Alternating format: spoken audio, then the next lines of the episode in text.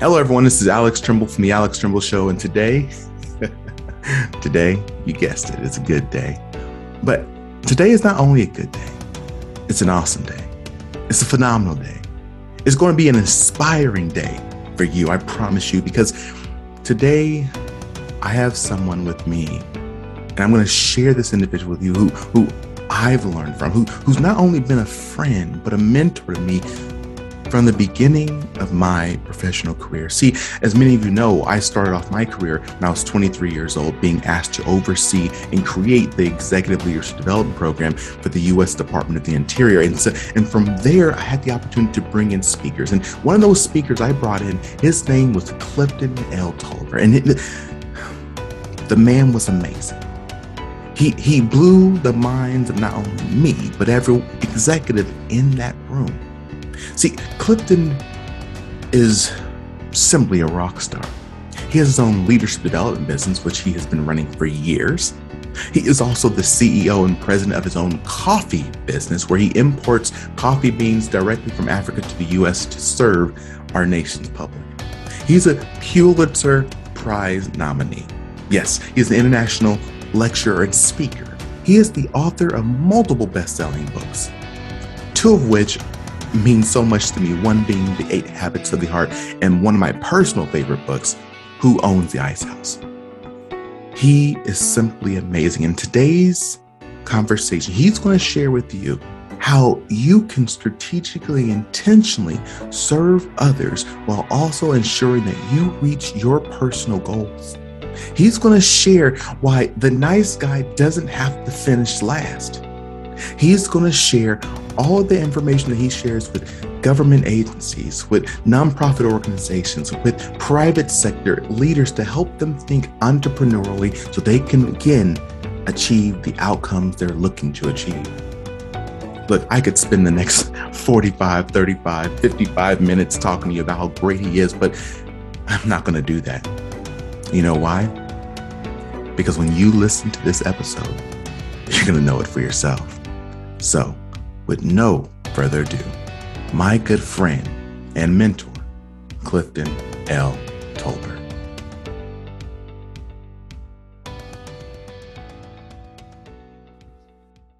Hello, everyone. This is Alex Tremble from the Alex Tremble Show, and I, I'm so happy to have another good friend with us today. I, C- Clifton, how are you doing today, kind sir?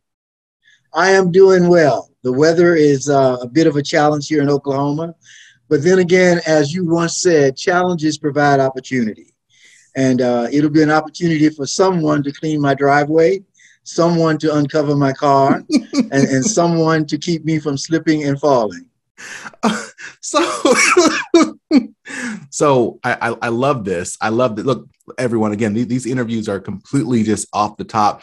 And because you brought that up, I, honestly, I was literally just speaking to my wife about um, about challenges, and she asked me, you know, what drives me, and it's a great question because I I'm always being fairly driven, and um, that's why I love learning. I, I really have always really loved learning new things, and and I was like, well, you know, and the, the best way for me to learn is to do by throwing myself into something very, very difficult. I always try new and hard things because it almost it forces me to learn. You know, you can pick up a book and that's kind of almost passive or watch a presentation, but when you're actually doing something, it forces you to learn. And and what we what we arrived at was, you know, the reason why most people don't do that is possible because they're they're concerned with the uncomfort and the discomfort that comes from doing something difficult and hard. But those are opportunities to learn. What would you share with those individuals who who are concerned with the, the who want something greater for themselves, but are but are worried about the discomfort and the uncomfort that comes along with doing something difficult? Well, you know, you've hit upon a very important subject matter.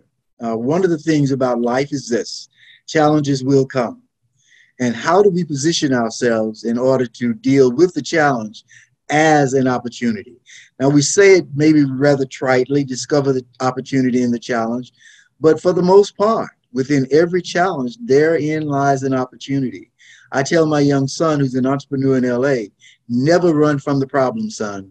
Run to the win.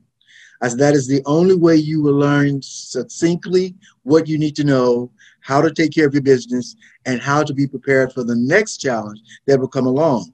Because if you handle challenge number one and challenge number two shows up, you can talk to yourself. And that's a very important part of self sustaining. Talk to yourself, mm-hmm. remind yourself of challenge number one, remind yourself of your fear, remind yourself that you had the courage to go through it, remind yourself of what you accomplished, and say, if I did it once, guess what? I can do it again. Oh, I'm I'm loving it. I'm love. You know, um, so she's listening to um, she's listening to David Goggins' book. I believe it's David Goggin, the guy who's a ridiculous, like he was a military dude, got out of the military, and just big all these these very physical world record, and he does these ultra marathons where you you run hundred miles within 24 hours. And and I was telling her about how you know if you think about 100 miles, like that's really difficult. But I can promise you in the beginning, probably five, five miles was hard for him. It was difficult. But then he did that so many times and five miles became easy. And then, you know, it was 10 miles and, and 10 miles is hard. But then over time, then 10 miles became easy. And he slowly built his way up to 100 miles. But the, the, the point we were talking when I was telling her is that this pain and this discomfort is is temporary like all yeah. these things are temporary, right? Well, one of the things you said that oftentimes we don't realize, you know, life is really not running fast as much as it is ah. taking taking the opportunity to to advance yourself within the reality of where you are. It, it's okay to start slowly and build up and keep building up yeah, and keep yeah. achieving and continue to achieve you know, I, I look at Nelson Mandela. You know, for 27 years, he was building up toward that incredible moment that he wasn't sure was going to come. And that's the neat thing about the human spirit. Even if you do not know what's around the corner, you do have the capability and the capacity to deal with the moment. And that's what really truly matters when we deal with the moment. Because the moment, if dealt with properly, will propel us to the next level with a mindset that would say, yes, I can. Well, look, again, I'm with you. I I I agree with you wholeheartedly. Um, and and what I always tell people is to is to don't worry about, you know, necessarily, right? What's going to happen next year, the year before is am I better today than I was yesterday? Did, did, I make progress? Did I make movement? But those things can feel small. And some people feel like, am I am I even making progress? If I yeah, I'm, I'm better today than I was yesterday, but but my friend over there or this person over there, they're doing great things. How do you keep yourself from thinking that things are too small, that your progress is too small? Well, one of the things you said is is that I think what, regardless of the age or position that one is in, oftentimes we look outside of our race, the race that we're running, and we're watching on either side of us. But that's not the way to keep your eyes on the prize. I mean, if you keep your eyes on your prize, then it doesn't matter what happens if it's small or big. You realize that it is part of the puzzle that will eventually create that entire picture that you've been wanting to see. You know, so don't, uh, I would say, don't cheat yourself out of embracing small things. Because, you know, I often, when I, sometimes when I'm giving out a workshop and I'm talking to a group of leaders, I have several plastic uh, Ziploc bags filled with a little bit of nuts and bolts. And I just lay them all over the table. And, and I, so I said, okay, let's, let's discuss this. Yeah. Are these things important? They're little, you can barely see them. Are they oh. important? I love it. And, and, then as we began to talk about it, everybody has an opinion. You know, ah, maybe, yeah, no, I don't. I said, well, let me tell you where they came from. And then let me ask you the question. These nuts and bolts are from the but from the wing of a 747. Now tell me if they're important. you don't want that plane to leave the ground without those nuts and bolts properly in place. And they are all incredibly small. Our lives are built by those everyday things that we that happen to us, those everyday things that we embrace, those everyday things that define who we can become.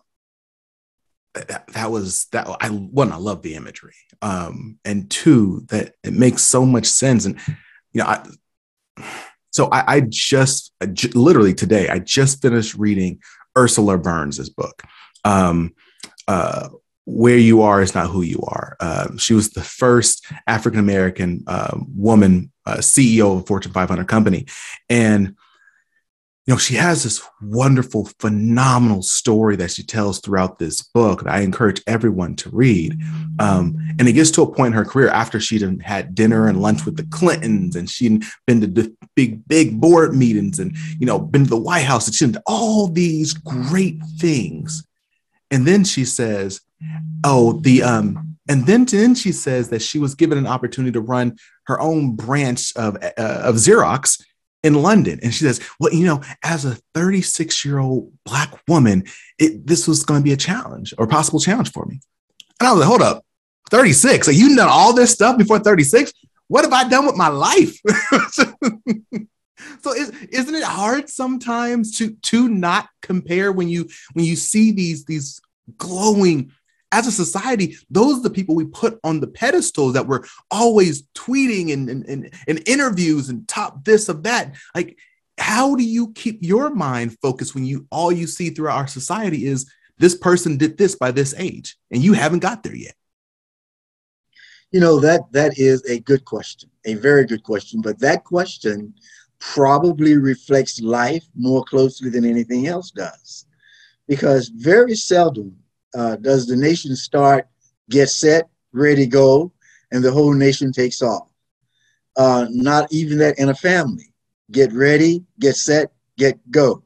Uh, every family member does not take off at the same level, at the same pace. But the fact of it is, is that we have the opportunity to move and to move forward. But what has to happen within the context of our lives to run into people that remind us, and that's why people are so important. Community will always be what I call the sustaining part of individual success.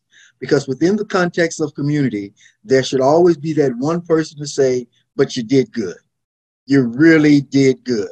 Yeah. There should always be that one person to say, your tomorrow is coming. You're not going to accomplish everything that you want today. That other person may have had certain circumstances in his or her life that allowed them to do so and and and you may have had some circumstances that were not necessarily propelling you forward. They may have held you back but it didn't kept keep you in a place that you could not move forward. So you don't want to look at another person to gauge your own movement. You look at that other person and say if that human being can so can i. You look at it from the bigger picture. If human beings are moving i'm a human i can move as well Maybe not as quickly as they can, but I can move. I um oh shoot. You know, it's actually funny. My wife and I did this uh this past year we went we took a, our first vacation actually. We realized we had just we had never taken a vacation together. We've been together for 15 years. That was over 3 days. So we took a, a vacation to um, uh, Colorado and and we were in Colorado, we drove over to um, Utah and did Canyonlands, and we did Arches National Park, and it was it was awesome. And I I found it very interesting because there was this there was this hike that we wanted to go on, and we got there, and it was it was really cool, but there was this almost this rock scramble going up uh up the side of the mountain, but it was super thin, super thin, and we were there along with along with this other couple who ended up just being next to us and they were like literally um 60 plus years old. Um they were they were i think one of them was almost 70 and they had just been hiking just like us and we we were all sitting there saying you know can we do this? Is is this is this too dangerous for us to, to try this this very thin rock scramble because if you fall it's gonna be a bad day for everyone. Um and so eventually we saw some people just literally walk past us, get on the walk let's walk up, no problems. Oh, okay. So it's, it's, it's doable. So then me and my wife tried it and, and we got up and we weren't as comfortable as the pair before us, but we kind of like on all fours scrambled up the, the, the rock scramble and we made it up. It was like, awesome. Okay, we made it. And then that older couple, they got on the rock scramble and they like honestly, the, the man was crawling up the rock scramble to make sure he just didn't fall. And you saw his knees getting scratched and blood. And eh, but they kept pushing and they made it to the top. And what I realized is that all of us got there using different strategies. All of us got there with different speeds. Some of us had to literally crawl on the ground with blood on our knees, but we still made it there. And so, like you said, maybe not the right same speed, but if we push ourselves to do something, we can get it done. Yeah, and, and history gives us that.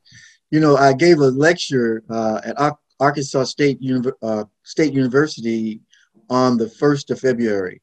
And I said, uh, it's important. I said, history has great lessons. The challenge is we've refused to go to class. I, I say that, that's the real challenge. History is no problem because history gives us the way things were and leaves us with the possibilities of the way things can be looking at history. Yeah. But we have to go to class. And, and I think what class does, it gives us the ability to learn about ourselves, to learn about others, and, and to find our place and our space in this human context. Because sometimes we become so enamored with my house, my space, my place, that we forget, you know, that we are part of a much bigger picture and uh, and and and leadership becomes a very important part to understand that is not just about Clifton or, or, or Mr. Tremble. It, it, it's it's about the world in which we live and how do we fashion ourselves in a way that we can be the giver of life. And and and I just was talking to someone this morning about Nelson Mandela. I never had the opportunity to meet him, but the State Department sent him a copy of my very first book at his request. and uh, I never knew if he got the book or not. But one of the attorneys in Pretoria came to Tulsa, where I live, and she had dinner at our house along with other people. She never spoke to me when she first walked in. She just said, Mr. Taulbert, we knew of your work in Pretoria. The president keeps the little book on his desk. I mean, that was the great joy of my life, yeah. the little book, because I never thought it would become a major accomplishment because the reason I did it was not to become a major accomplishment. It was to say thank you for ordinary people in the Mississippi Delta who had done extraordinary things for my life that had caused me to be where I was that day. And I wanted to say thank you. So when we look at our lives from the perspective of how we can reach out, reach in, reach around, reach across, and bring others into and walk into others, then we have a better sense of what this human journey is all about. You know, it, it is about laughter. It is about crying. It is about sadness, but it is about joy as well. And in community, that's where those things live. Oh, goodness gracious. Okay, we're gonna change. We're, we're, we're gonna change direction soon. I know we jumped in this and we just, just start running and racing on this podcast today. Um, but I, I I just want to really quickly hit on you know when you talk about history and and and people don't do their homework. You know, in in my talks, I love when I challenge the audience. Look, I promise you, all of you here listening today, all of you who are at those sessions, you've been through something difficult. You've been through some like, oh my God, I'm not sure if I can make it. Is, is this going to ruin me? I, I, who I need to talk to? I, I need some counseling. We've all been through horrible, horrible times in our life that we that we just felt we weren't sure we are going to get through it. And you know what? If you're listening to this today, you got through it. So that's for me, this is not about some touchy feely, oh, motivation stuff. This is this is evidence. We have evidence that you had a challenging time and you made it through. You're still here today kicking if you're listening to this. And so like I'm, I'm loving everything you're, you're sharing. And, and when you talk about your book, I wanted to let everyone know if you are watching this on YouTube, by the way, you actually see the bookshelf behind me. Your book, I'm not Nelson, Nelson Mandela, but your book is one of the ones I always, always recommend to people. It's like right here behind me. Um, Who owns the ice house? I I absolutely love that book. And actually, I if you don't mind, would you tell a little about that book really quickly? Yeah, very quickly. And it's hard to do it quickly because it's such an important part of my life. But what's amazing about it is that the story of a black man from the early part of the 20th century can touch the world. And, and, that speaks to humanity to humanity. The ice house was owned by my great uncle in Glen Allen, Mississippi. It was the only ice house. And that is the significance of the story in that in the Mississippi Delta, when it get hot, you gotta have ice. So if you're white, you need ice. If you're Chinese, you need ice. If you're Jewish, you need ice. If you're Hispanic, you need ice. If you're black or white, you need ice. And there was only one place to get it. And in a very, very, very segregated world, this was the only integrated business that everyone had to shop there. And at 13, I became my great uncle's wingman. I mean, I learned from him how to run a business, but more importantly, I learned what was expected of me as a participant in that process. And that's the great lesson. I learned that if he said be there at 8 a.m., he did not mean 8:15. He meant 8 a.m. or 7:50. Mm-hmm. That's what he really meant. And, and I learned that. And and and uh, I, I remember the set, like you said, there were bad days. He was black, so he couldn't even go to the bank through the front door to make his deposits. He had to go through the back door. So I said to myself, one day I'm going to own a bank. Several years ago, my wife and I became owners of the Noble Bank in Tulsa, Oklahoma, one of the owners. And we sold the bank in 2008. But while we were the part of the ownership group, I said to my uncle, who's been deceased for years and years now, I said, Uncle Cleve, your boy has the keys to the front door. But what I learned from him through who owns the ice house, there is a front door that you can enter. You may not have it at the moment, but it's there.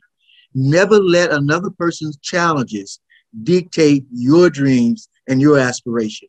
Keep those things in front of you, driving you, pulling you forward, pulling you along to the future. And that's what Who Owns the Ice House is all about. It's about the entrepreneurial mindset.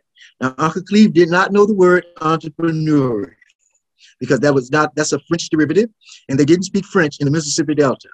He called it simply gumption. That, that was his whole life was built around. Boy, if you got gumption, you can make it. Gumption will get you where you need to go. Yeah. The entrepreneurial spirit today was gumption then.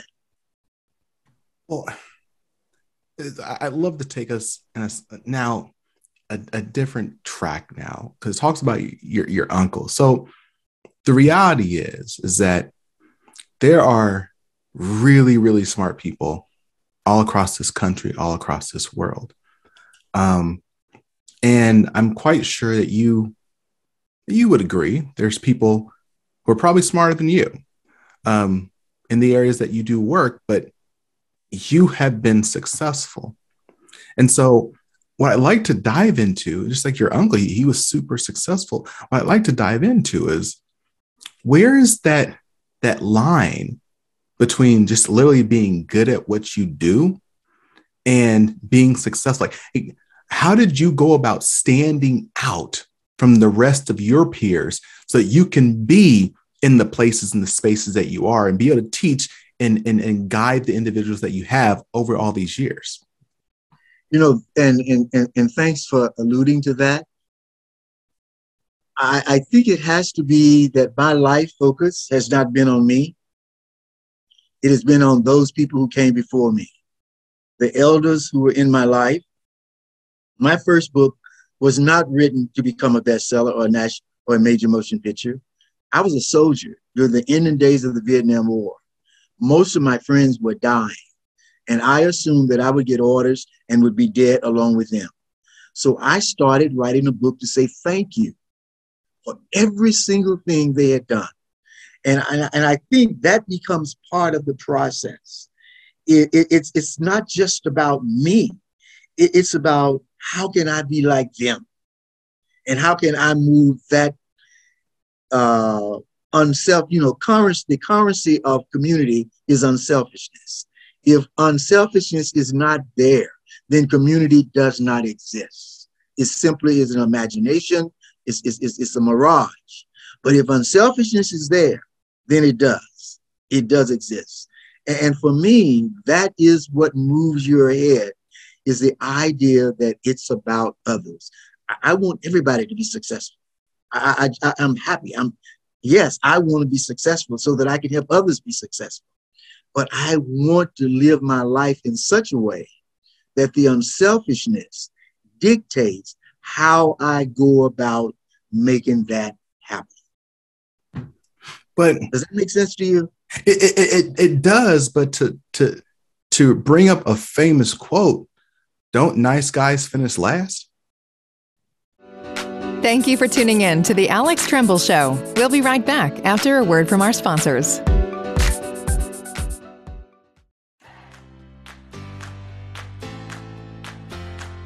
If you're a manager in the federal government, do you have Feds Protection Professional Liability Insurance?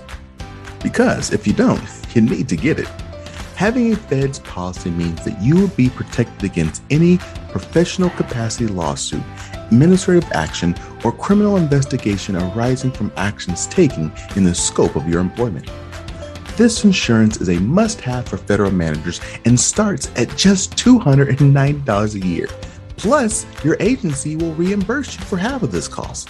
To learn more, visit www.fedsprotection.com or call 866 955 3337 today.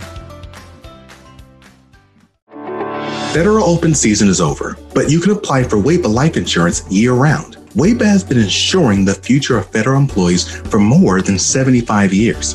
WAEPA can be used as a supplement or a replacement for FEGLI and can cost less. Last year, members who switched saved $375 on average.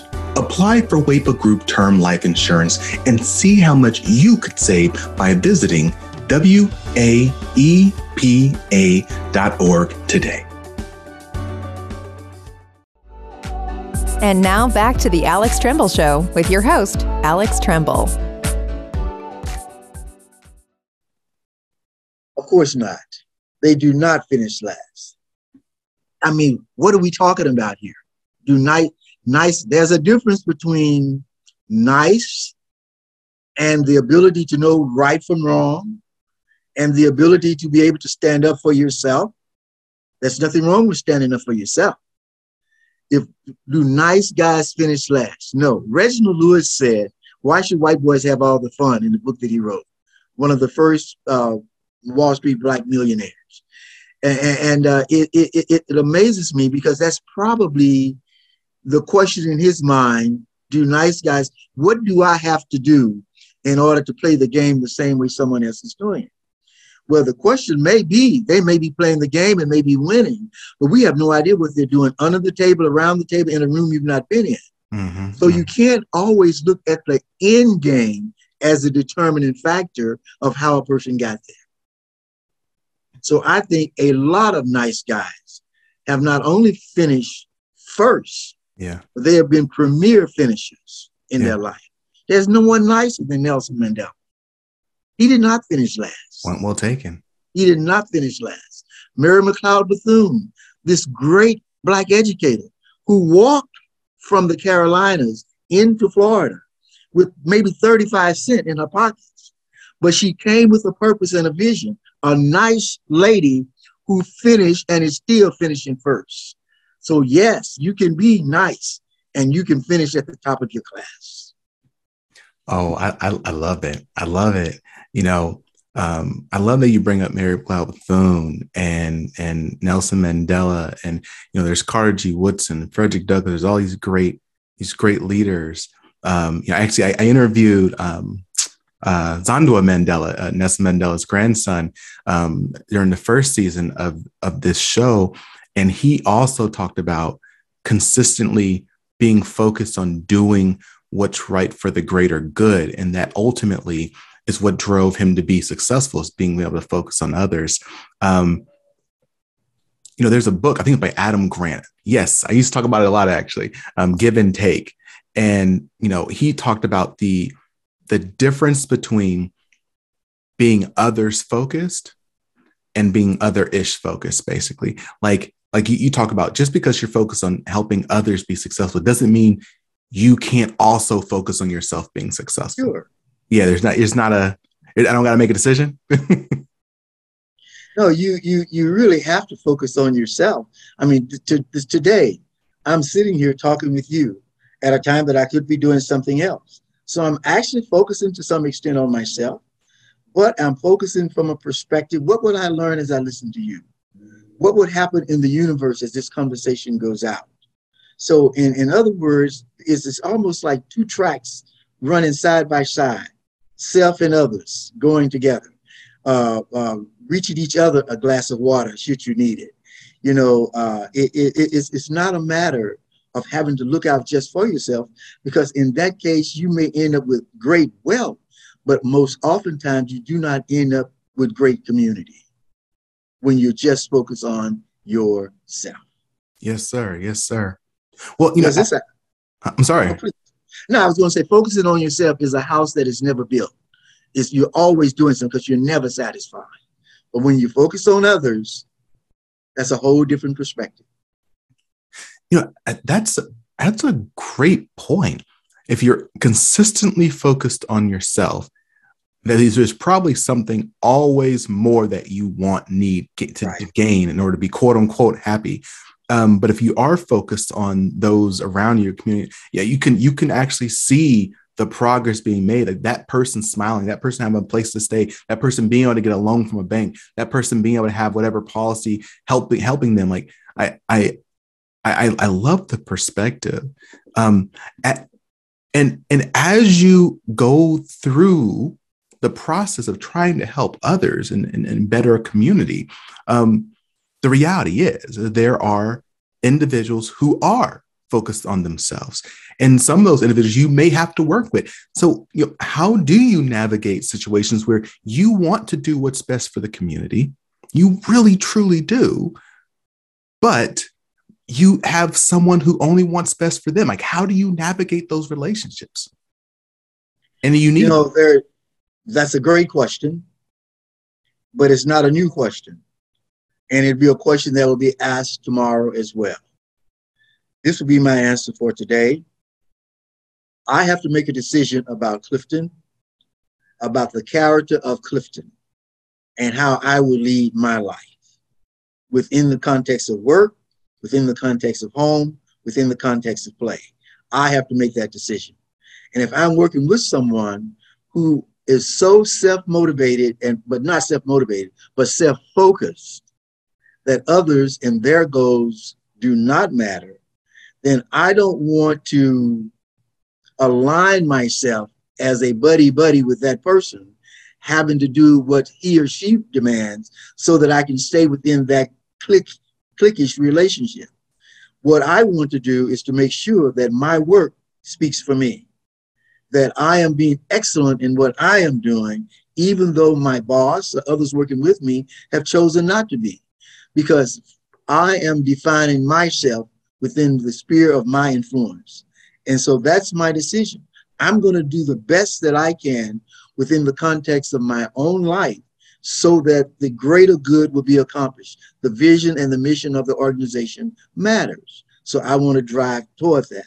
And hopefully, and sometime it does happen, that a person who is self centered will begin to see that and realize that one does not stay ahead just because you got ahead doing crazy things. But staying ahead when you do crazy things will eventually get to you, and you will find out I'm not where I thought I was, and other people will find out that they're that you're not who they thought you were. You, you know what's funny about that is that this is this is what I'm always teaching on in my talks and in, in my lectures, which is um, there's a there's a huge difference become between becoming successful and remaining successful. You you may be able to sneak into that leadership position, but if you don't got what it takes to remain there, you do undercut at snaky things, at some point it's, it's gonna come back. It's gonna come back. I mean, I mean, and that's why I say go to class. History says come to class. And history is a very good teacher of what happened when we circumvent truth, when we circumvent those types of qualities that are essential for long term sustainability. When I talk with educators or with anyone in a leadership position, this is what I say never underestimate the power of your presence on the life of another person. So you look at positions as opportunity not just to build your own fortune, but to help others to build themselves in such a way they can become contributors to society as well. I'm I'm really loving I'm really loving our conversation today. Um, I, there, there, are two things I want to throw by you. I know we need some time for these two, but the, the first one, I'll, I'll prep you on the. I'd love to talk a little about Black Wall Street. I'll prep you on that one. Um, but the one I want to ask you really quickly, because you talked about mission and vision of the organization. So I watched the movie last night. I'm not going to say which movie, because I don't want to spoil anyone if they haven't seen the movie yet. But I watched the movie, and there was an individual who found out some information, was like, I got to do something. This is coming. This is really bad. It is going to hurt the organization. Um, and he told the right people, and they didn't believe him. And then he went off and said, you know what? This is what's right. This is what's right. I'm going to go off. And he went off on his own to figure out the problem. People called him crazy. No one liked him. You know, friends and colleagues thought that he was going off and only worried about himself. They stopped messing with him. They didn't like him. But like 20 years later, it all came to pass exactly what was shared it came to pass. And it, if it wasn't for him doing the work that he needed to do, everything would have blown up. This is the movie. How, how I'm translating this is there are times where we know that we need to do something and no one around us believes us that this is the right thing to do. This is important. It's critical. We got to do something. And people are calling you crazy. They don't they think you don't know what you're doing.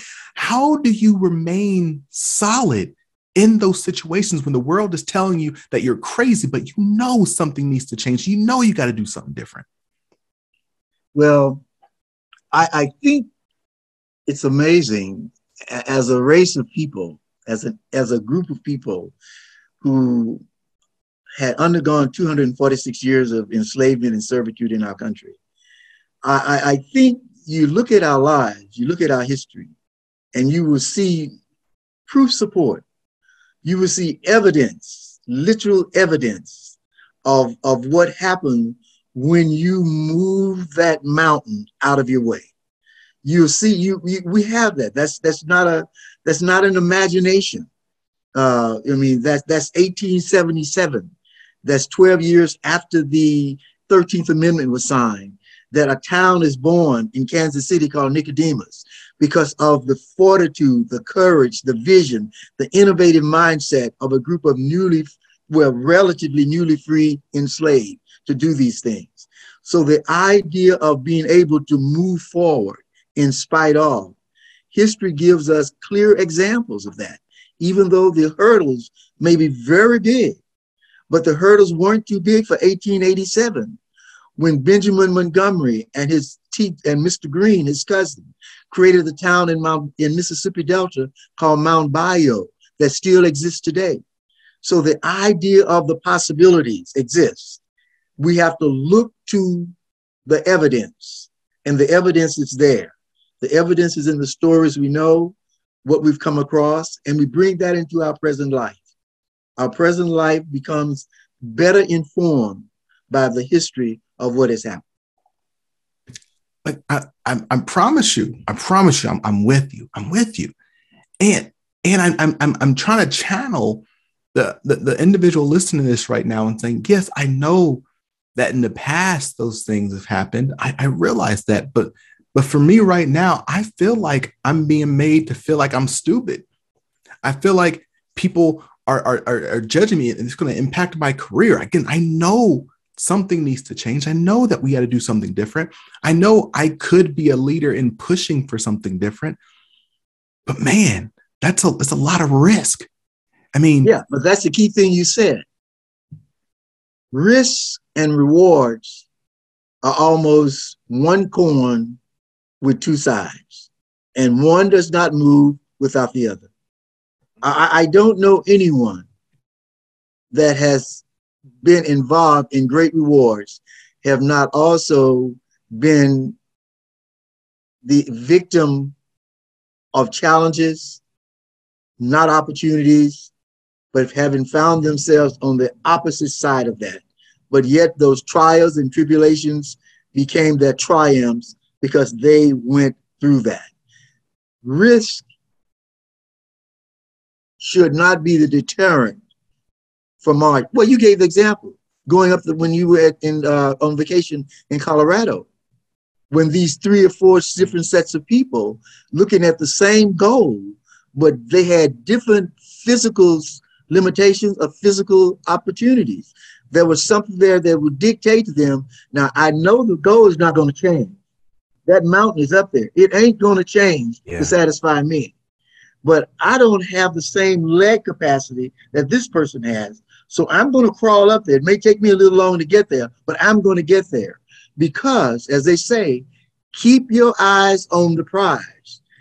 The prize dictates and helps you to determine the strategy and the tactics that you will use in order to get there. But if you take your eyes off the prize, then your mind focuses on the challenges that you face, the opportunities that, that are not there, the people that hate your guts. That it, that's all. I mean, that becomes yes. the conversation. But uh, you don't run the ice house in Glen Allan, Mississippi, in the in the hard hardened world of legal segregation, serving the whole community ICE and taking money to the bank, if you're not having that forward understanding that I can move beyond this, I can accomplish this. Why? Because you keep your eyes on the prize and keeping your eyes on the prize dictate the stat, the strategies, and the tactics that you will use. Look, th- thank, thank you, thank you, thank. Whew. Okay, look, if if no one else, if, if you're not feeling it right now, you're not alive. I'm just gonna say, I'm gonna say that. Um, look, we're we're we're gonna start winding down fairly soon, but I would be completely remiss if I did not use this opportunity with you to talk a little bit about uh, Black Wall Street. Um, I, I know you know a thing or two. Um, w- would you like to just give a, a real quick overview of what that is for people who've never even heard of it, possibly? you know, Black Wall Street is to me a dream that exploded into reality, a dream for over 246 years. I've often asked people, imagine what they were thinking. Imagine what they were thinking. 246 years of enslavement and servitude. And then in 12 years later, within the period of Reconstruction, you are now representatives and senators, and you're building colleges and universities. I said, so what were they thinking during the days of working the fields of the Delta, tobacco in the Carolinas, uh, and, and all the things that were part of the economic success of our country? When they were promoting that, they were thinking, they were dreaming, they were preparing and, and, and they were passing that emotional torch of possibilities on to the next generation. Yeah. So when the last bell of freedom rang in 1865 with the 13th Amendment, now all of the millions of Africans enslaved were now free. What did they do? That to me becomes what did they do on that day? What did they do? They began to celebrate a world that they would create for their children.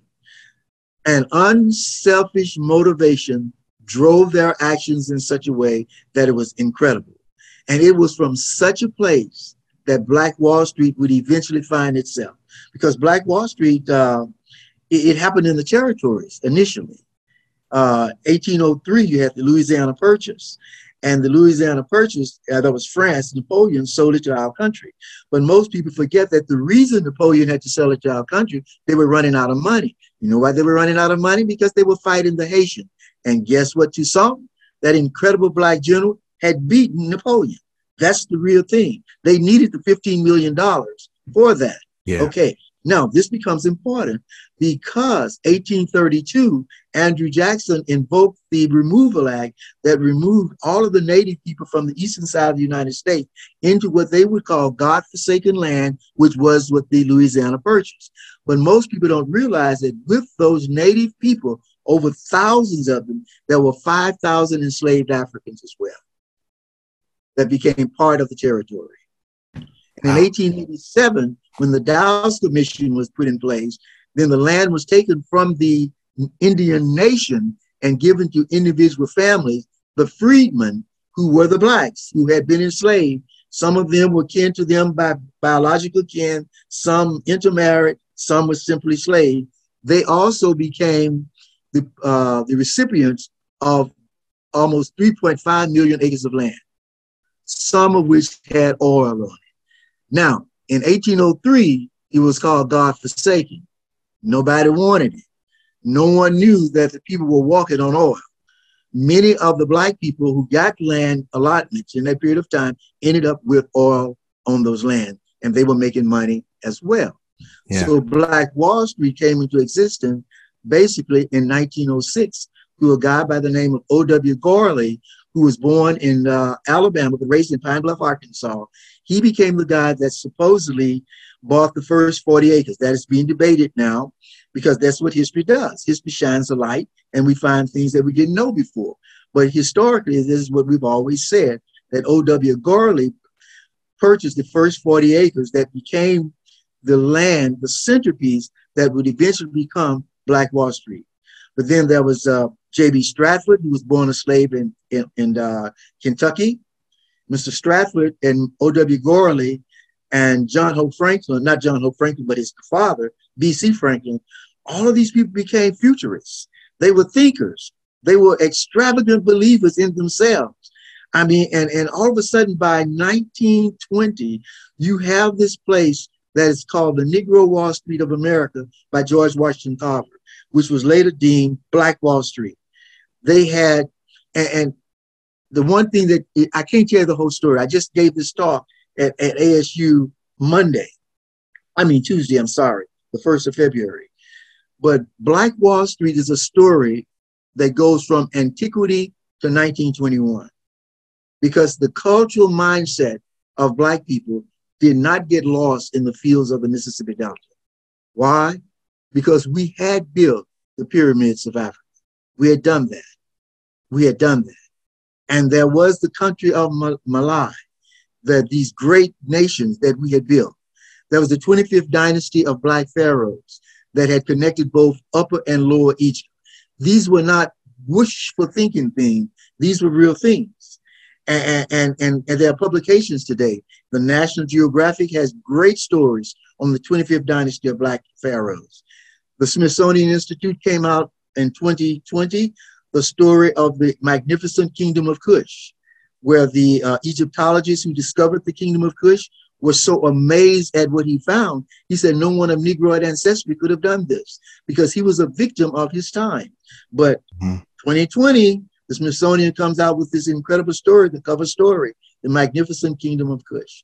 So what am I saying? Is that yes, five million people walked out of slavery, but five million people had a cultural DNA that no one had taken away. It was not strange for them to build cities. It was not strange for them to start universities. Do you know Timbuktu had 87 universities? Not hmm. just one, but yeah. 87. So it wasn't strange for them yeah. to build colleges. It yeah. wasn't strange for them to build hospitals. It wasn't strange for them to have the foresight to build a town where they knew the railroad was going. It wasn't strange for them to petition to buy. Do you know the name Jefferson Davis? That was the president of the Confederacy. But most people do not know the story of his brother Joseph Davis, who was incredibly wealthy. But his wealth was maintained and managed to a great extent by a black man by the name of Eli- Benjamin Montgomery and his son Isaiah Montgomery.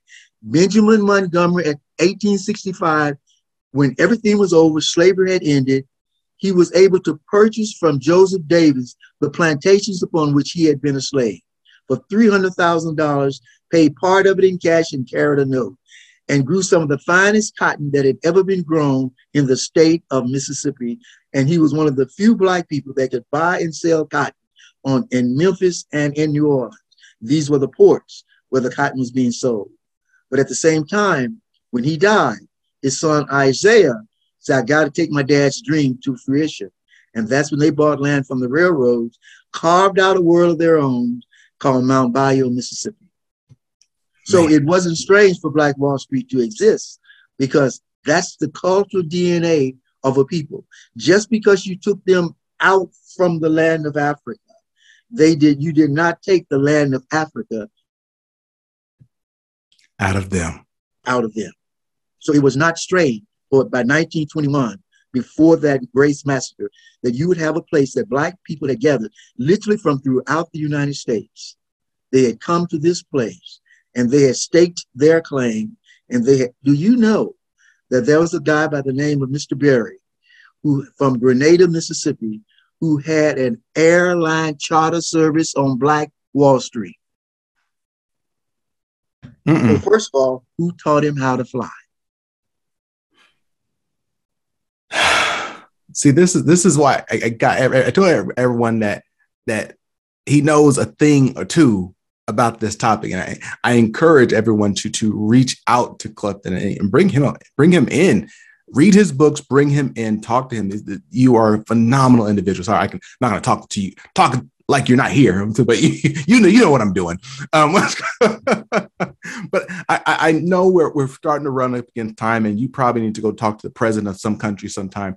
Um, so I want to open the floor back up to you. Is there, is there any anything you'd like to share in our, in our in our time as we come to a close?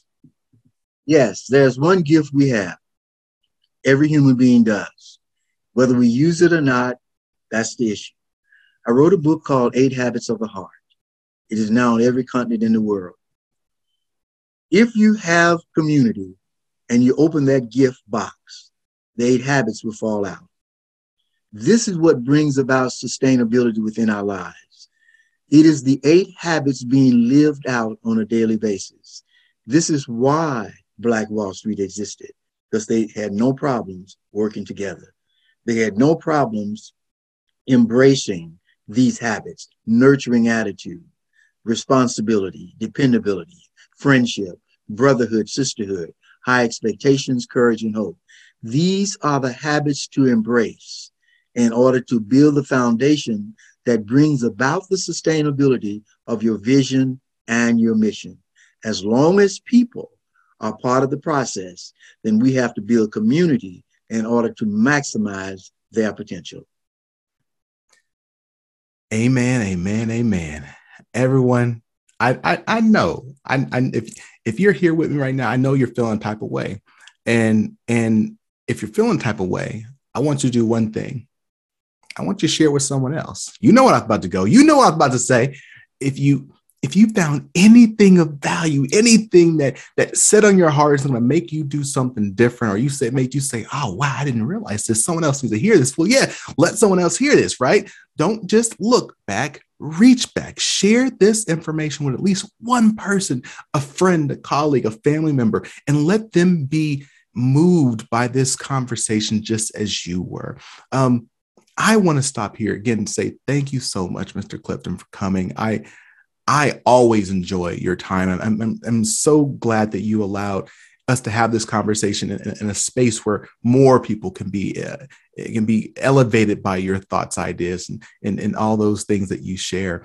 Um, look, there's nothing else to say, but I hope that you all will listen to our next episode. As always, stay strong, stay positive, and definitely stay moving. See ya. Thank you, sir. My pleasure to be with you. Thanks for listening. Find us online at thealextrembleshow.com and be sure to share what you've learned with at least one other person today. Check back on the first and third Wednesday of each month for new episodes. Until next time, stay strong, stay positive, and definitely stay moving.